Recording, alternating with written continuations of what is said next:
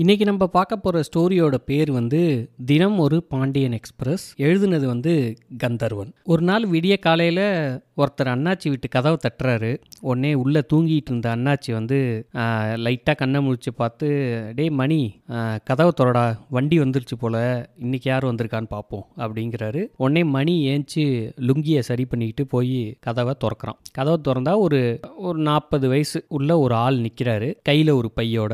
என்ன பாண்டியன் வந்து வந்துருச்சா இன்னைக்கு அதுக்குள்ள அப்படிங்கவும் ஆமாம் அப்படின்னு சொல்லிட்டு அவர் உள்ளே வராரு. உள்ளே வந்தோடனே அண்ணாச்சி வீட்டு ஹாலில் மேலே நிறைய ஃபோட்டோ மாட்டியிருக்கு அந்த ஃபோட்டோலாம் அப்படியே பார்க்குறாரு. அண்ணாச்சி வந்து ஒவ்வொரு ஃபோட்டோலையும் இதுக்கு முன்னாடி இருந்த பெரிய பெரிய கட்சி தலைவர்கள் இப்போ உயிரோடு இல்லை பட் இதுக்கு முன்னாடி இருந்தவங்க அப்புறம் இப்போ கட்சியில் பெரிய ஆளாக இருக்கிறவங்க மந்திரிங்க இவங்க கூடலாம் இருக்கிற மாதிரி வரிசையாக ஃபோட்டோஸ் இருக்குது சில ஃபோட்டோவில் வந்து அண்ணாச்சி வந்து அவங்களுக்கு பொன்னாடை போத்துற மாதிரி அப்படி இருக்குது இன்னும் சில ஃபோட்டோஸில் வந்து பெரிய பெரிய மந்திரியெல்லாம் அண்ணாச்சிக்கு மாலை போட்டு பொன்னாடை போத்துற மாதிரி இந்த மாதிரிலாமும் ஃபோட்டோஸ் இருக்குது இதெல்லாம் பார்த்தோன்னே இந்த ஊர்லேருந்து வந்தார் பற்றி பார்த்தீங்களா அவர் பேர் காசி. அவருக்கு வந்து ஒரு நம்பிக்கை வந்துடுது சரி நம்ம ஊர் பக்கம் அண்ணாச்சியை பற்றி சொல்கிறதெல்லாம் உண்மைதான் போல்.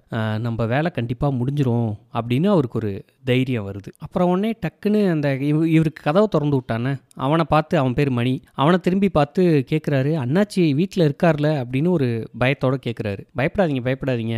உள்ளே தூங்கிட்டு இருக்காரு அப்படின்னு அவன் சொல்லவும் உடனே வந்து அண்ணாச்சி தூங்கிட்டு இருந்த அந்த ரூம்குள்ளே இவர் உள்ளே போகிறாரு இந்த அண்ணாச்சி யாருன்னா ரொம்ப நாளாக ரொம்ப வருஷமாகவே அரசியலில் இருக்கிறவர். ஆனால் எம்எல்ஏவாவோ எம்பியாவோ எந்த பதவியிலையுமே இல்லை. ஆனால் இப்போ இருக்கிற அந்த எம்எல்ஏ எம்பி இவங்க எல்லாரையுமே இவருக்கு தெரியும். எப்படி தெரியும் அப்படின்னா இவர் மதுரை பக்கம் இவர் ஊர்.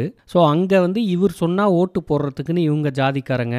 அப்புறம் இவர் பக்கத்து ஊர் கிராமம் இல்லை இவர் ஊர் கிராமத்து மக்கள். எல்லாருமே இவர் சொன்னால் ஓட்டு போடுவாங்க. அதனால் எந்த கட்சியில் யார் எம்எல்ஏக்கு எம்பிக்கு நின்னாலும் அண்ணாச்சிகிட்ட வந்து அண்ணாச்சி நீங்கள் தான் சப்போர்ட் பண்ணும் அப்படின்னு சொல்லி இவரோட சப்போர்ட்டை எடுத்துப்பாங்க.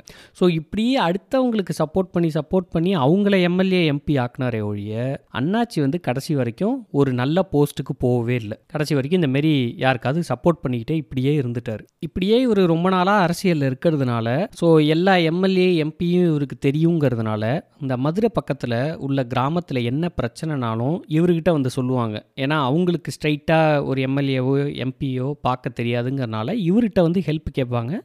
இவர் என்ன பண்ணுவார்? அவங்களையும் அழைச்சிக்கிட்டு அவர் ஊர்லேருந்து மதுரைக்கு வந்து மதுரையிலேருந்து பாண்டியன் எக்ஸ்பிரஸை பிடிச்சி சென்னைக்கு வந்து அவங்களுக்கு தேவையான அந்த வேலையெல்லாம் அவங்களோட சேர்ந்து உட்காந்து முடிச்சிட்டு ஒரு லாட்ஜில் ரூம் போட்டு தங்கிட்டு திருப்பி பாண்டியன் எக்ஸ்பிரஸ் ஏறி மதுரைக்கு வந்துடுவார் இப்படியே பண்ணிக்கிட்டு இருந்தார். அப்புறம் ஒரு கட்டத்துக்கு மேலே நிறைய தடவை வந்து சென்னைக்கு வந்து வந்து போகிற மாதிரி இருக்கே அப்படிங்கிறதுனால இப்போ சென்னையிலேயே ஒரு வீடு எடுத்து இங்கே தங்கிட்டார். இவரோட குழந்தை குட்டி ஒய்ஃப் எல்லாம் வந்து அந்த கிராமத்திலே இருக்காங்க. இவர் மட்டும் இந்த மாரி சென்னையில் இருக்காரு. இப்பையும் மதுரையில் வந்து அந்த கிராமத்தில் வந்து ஏதாவது ஒன்று சென்னையில் ஆகணும் அப்படின்னா போய் அண்ணாச்சியை பார்த்தா இது நடந்துடும் அப்படிங்கிறது ஊர் ஃபுல்லாக பரவிடுச்சு. ஸோ அதனால் டெய்லி யாராவது ஒருத்தர் பாண்டியன் எக்ஸ்பிரஸை பிடிச்சி இங்கே சென்னைக்கு வந்து அண்ணாச்சியை பார்த்து இந்த வேலையை முடிச்சுட்டு போயிடணும் அப்படின்னு யாராவது வண்டி ஏறி வந்துக்கிட்டே தான் இருப்பாங்க. அதே மாதிரி வண்டி ஏறி வந்த ஒரு ஆள் தான் இன்னைக்கு வந்திருக்கிற காசி. ஸோ இப்போ அண்ணாச்சி வந்து தூக்கத்துலேருந்து கொஞ்சம் கொஞ்சமாக அப்படி முழிக்கிறார். முழிச்சோடனே காசி உட்காந்துருக்கான் காசியை பார்த்தோன்னே ஓகே இன்னைக்கு பொழுது நல்லபடியாக தான் விடிஞ்சிருக்கு அப்படின்னு நினச்சிக்கிட்டே அப்படியே எந்திரிக்கிறார். ஏஞ்சி வா காசி என்ன விஷயம்? அப்படின்னு சொல்லிக்கிட்டே டே மணி தண்ணி எடுத்துருவாடா அப்படின்னு சொல்லி ஒரு சொம்பு தண்ணியை ஊற்றி முகத்தை நல்லா கழுவிட்டு காசி என்ன சொல்கிறான்னு கேட்குறாரு அவன் அவனோட பிரச்சனையை சொல்கிறான் எதுக்காக சென்னை வந்திருக்கேன் அப்படிங்கிறதையும் சொல்கிறான் அவன் பிரச்சனையை சொல்லிட்டு இருக்கும் போதே அண்ணாச்சி வந்து மணியை கூப்பிடுறாரு. கூப்பிட்டு மூணு காஃபி வாங்கிட்டு வாடா அப்படிங்கிறாரு. மணி ஃப்ளாஸ்கோட வந்து நிற்கிறான் உடனே இவர் பணத்தை எடுக்கிறதுக்காக இப்படி எந்திரிக்கிறாரு. உடனே காசி வந்து அவரை அப்படியே உட்கார வச்சுட்டு அண்ணாச்சி நீங்கள் உட்காருங்க நான் கொடுக்குறேன் அப்படின்னு சொல்லி காசி வந்து பணத்தை எடுத்து கொடுக்குறான். உடனே மணி வந்து காஃபி வாங்க போகிறோம் இப்போ மணி காஃபி வாங்கிட்டு வந்துட்டான். மூணு பேரும் காஃபி குடிச்சிட்டு இருக்காங்க இப்போ அண்ணாச்சி சொல்கிறாரு என்னப்பா இது? இந்த பிரச்சனையை இவ்வளோ நாள் இழுத்துட்ட? நீ ஒரு பத்து நாளைக்கு முன்னாடியே வந்திருக்கணும்.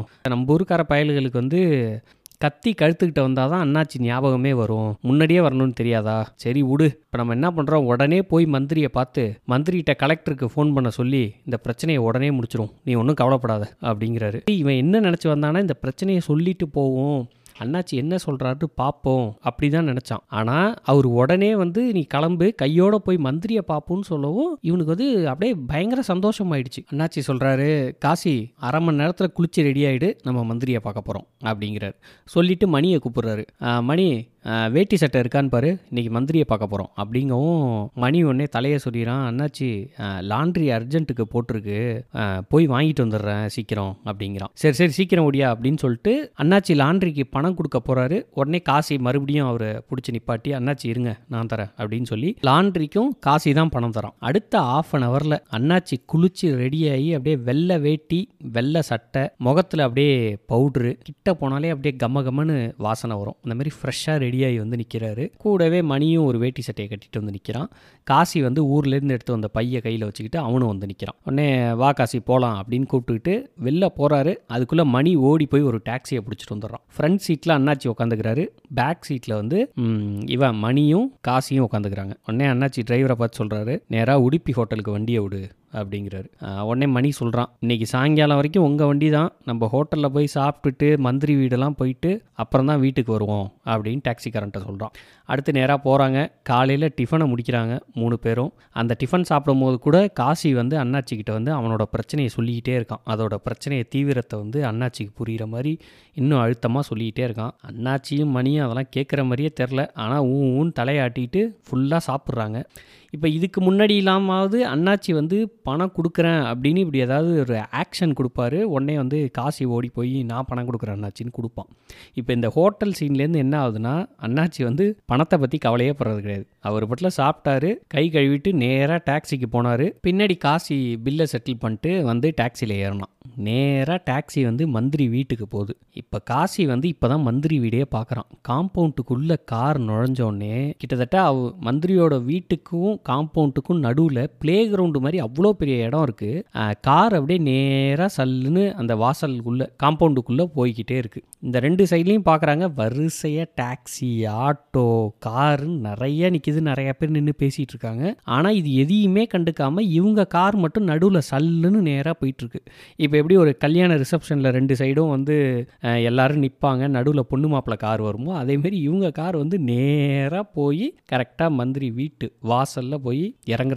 அண்ணாச்சி காசி அப்புறம் அண்ணாச்சியோட அசிஸ்டண்ட்டு மணி. இறங்கினோடனே அண்ணாச்சியை பார்த்து எல்லாருமே கும்பிடு போடுறாங்க. எல்லாருக்கும் அண்ணாச்சி ஒரு கும்பிட போட்டுட்டு ஆஃபீஸர்ஸு கலெக்டர் இவங்கெல்லாம் உட்காந்துருக்காங்க இவங்கெல்லாம் தாண்டி இவர் நேராக உள்ளே போய்கிட்டே இருக்கார்.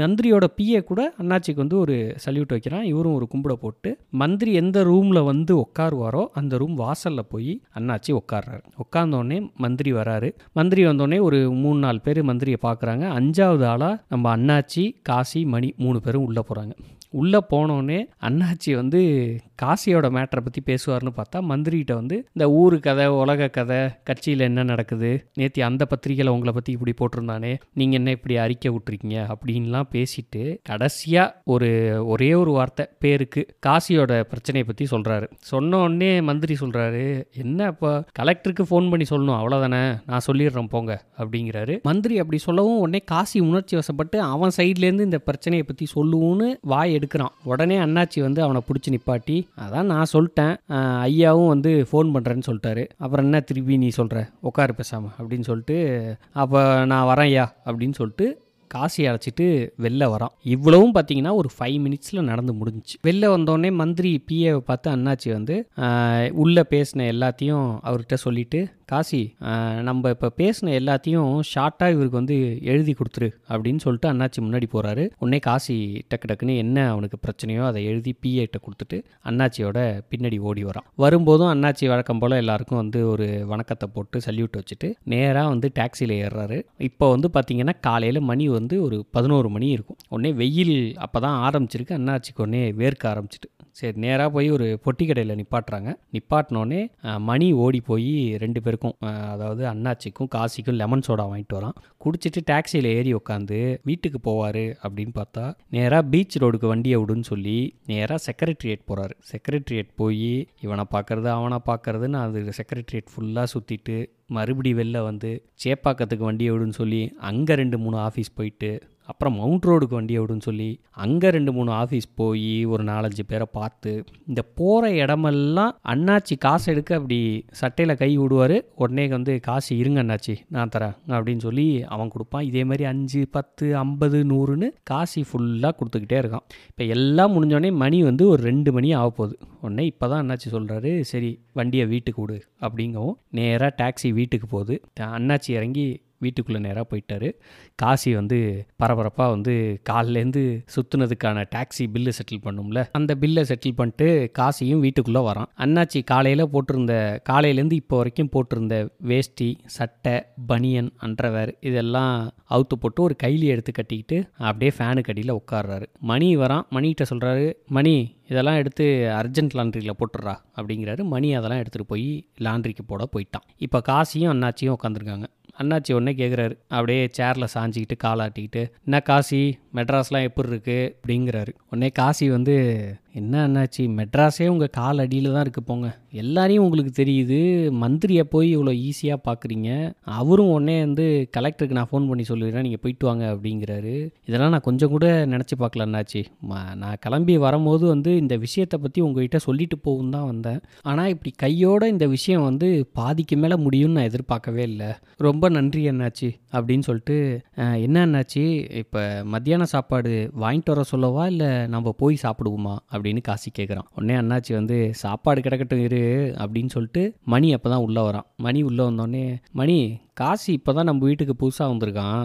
அதனால் போய் மருந்து பாட்டில் வாங்கிட்டு வா. பொட்டிலேருந்து பா காசு எடுத்துகிட்டு போ அப்படிங்கிறாரு. உடனே வந்து காசி மணியை பிடிச்சி நிப்பாட்டி கையிலேருந்து ஒரு நூறுரூவா எடுத்து கொடுத்து அண்ணாச்சிக்கு பிடிச்சது என்னவோ அதை வாங்கிட்டு வா அப்படின்னு சொல்லி மணி அனுப்புகிறான் மருந்துனா அண்ணாச்சி பாஷையில் வந்து சரக்கு. ஸோ என்னடா சரக்குக்கு நூறுரூவா தான் கொடுக்குறான் காசு அப்படின்னு பார்த்தீங்கன்னா இந்த கதை நடக்கிற காலகட்டத்தில் நூறுரூவா வந்து பெரிய காசு. சரின்னு மணி போய் சரக்கு வாங்கிட்டு வந்துடுறான். மூணு பேரும் ஃபுல்லாக குடிக்கிறாங்க.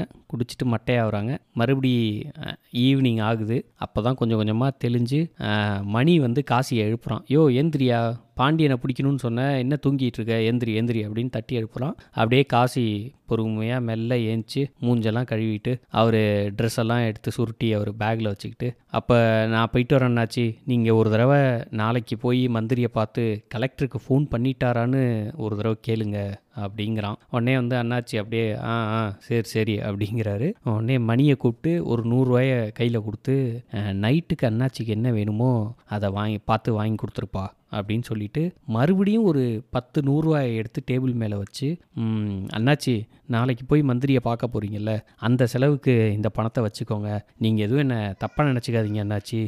நான் வேற உங்களுக்கு ரொம்ப சிரமம் கொடுத்துட்டேன். இப்போ நாளைக்கு வேற எனக்காக தான் நீங்கள் போய் உங்கள் வேலையெல்லாம் விட்டுட்டு நீங்கள் போய் மந்திரியை பார்க்கணும். என்னை எதுவும் தப்பாக நினச்சிக்காதீங்க என்னாச்சு நான் வர்றேன் அப்படின்னு சொல்லிட்டு மணி ஒரு ஆட்டோ பிடிங்க. ரயில்வே ஸ்டேஷன் போக நேரம் கரெக்டாக இருக்கும் அப்படின்னு சொல்லிட்டு ஆட்டோவில் ஏறி அவன் போயிடுறான். இதே சமயத்தில் மதுரையிலேருந்து ஒரு பாண்டியன் எக்ஸ்பிரஸ் கிளம்புது. அங்கே ஒரு ஆள் இதே மாதிரி பையோட உட்காந்துருக்காரு பக்கத்தில் உள்ள ஆள் கேட்குறான் எது வரைக்கும்? அப்படின்னு. சென்னைக்கு போகிறேன் ஒரு வேலையாக அண்ணாச்சியை பார்த்தா முடிஞ்சிடும்னு சொன்னாங்க நம்ம ஊர் பக்கம். அதான் அவரை பார்க்க போயிட்டுருக்கேன் அப்படின்னு அவன் சொல்கிறான் இதோட இந்த கதை வந்து முடியுது. இந்த கதை படித்தோடனே இதில் வர அண்ணாச்சி கேரக்டர் மாதிரியும் இதில் வர்ற காசி கேரக்டர் மாதிரியும் நிறைய பேரை நான் பார்த்துருக்கேன். இதேமாரி அவங்களுக்கு வந்து அரசியலில் வந்து பெருசாக வாய்ஸ் இருக்கோ இல்லையோ இதேமாரி வெள்ளை வேட்டி வெள்ளை சட்டையை போட்டுக்கிட்டு எனக்கு இவனை தெரியும் அவனை தெரியும் நான் நீங்கள் வாங்க முடிச்சிடலாம் அப்படின்னு வாயாலேயே வெட்டி பந்தா விட்டுக்கிட்டு வர்றவன்ட்டெல்லாம் காசை வாங்கிட்டு இப்படியே பொழப்பு ஓட்டுற மாதிரி நிறைய பேர் எனக்கு தெரியும். இது நிறைய பேர் வந்து இதில் கவர்மெண்ட் வேலை வாங்கி தராங்கன்னு சொல்லி என் ஃப்ரெண்ட்ஸ்லாம் பணம் கொடுத்து இன்னுமே அவனுக்கு கவர்மெண்ட் வேலையும் வரல. பணமும் திருப்பி வரல. தயவு செஞ்சு இந்த மாதிரி ஆளுங்களை மட்டும் நம்பவே நம்பாதீங்க. இந்த கதை வந்து கந்தர்வன் எழுதின மொத்தம் அறுபத்தோரு சிறுகதைகளையும் சேர்த்து ஒரே பதிப்பாக தமிழ் வழி பப்ளிகேஷன்ஸ் வந்து ஒரு புக்கு போட்டிருக்காங்க. கந்தர்வன் சிறுகதைகள்னு. அதுலேருந்து தான் படித்து சொல்லியிருக்கேன். இந்த புக்கோட விலை வந்து முந்நூறுரூவா தான். ஆனால் இதை ஆன்லைனில் நான் தேடி பார்த்தேன். கிடைக்கல. நான் ஆஃப்லைனில் தான் வாங்கினேன். ஸோ உங்களுக்கும் வேணும்னா தமிழ் வழி பப்ளிகேஷன்ஸில் போயிட்டு கந்தர்வன் சிறுகதைகள் இந்த புக்கு கிடைச்சா கண்டிப்பாக வாங்கி படித்து பாருங்கள் எல்லா சிறுகதையுமே டிஃப்ரெண்ட்டாக இருக்குது நம்ம கூட லாஸ்ட்டாக வந்து சீவன் அப்படின்னு ஒரு சிறுகதையை பற்றி பேசியிருந்தோம். அதில் எப்படின்னா அந்த மூட நம்பிக்கையை கிண்டல் பண்ணுற மாதிரி செமையாக எழுதியிருந்தார். முடிஞ்சால் அதையும் கேட்டு பாருங்கள் மறுபடியும் நெக்ஸ்ட் எபிசோடில் வேறு ஒரு ஸ்டோரி பற்றி பேசுவோம். Thanks for listening this podcast bye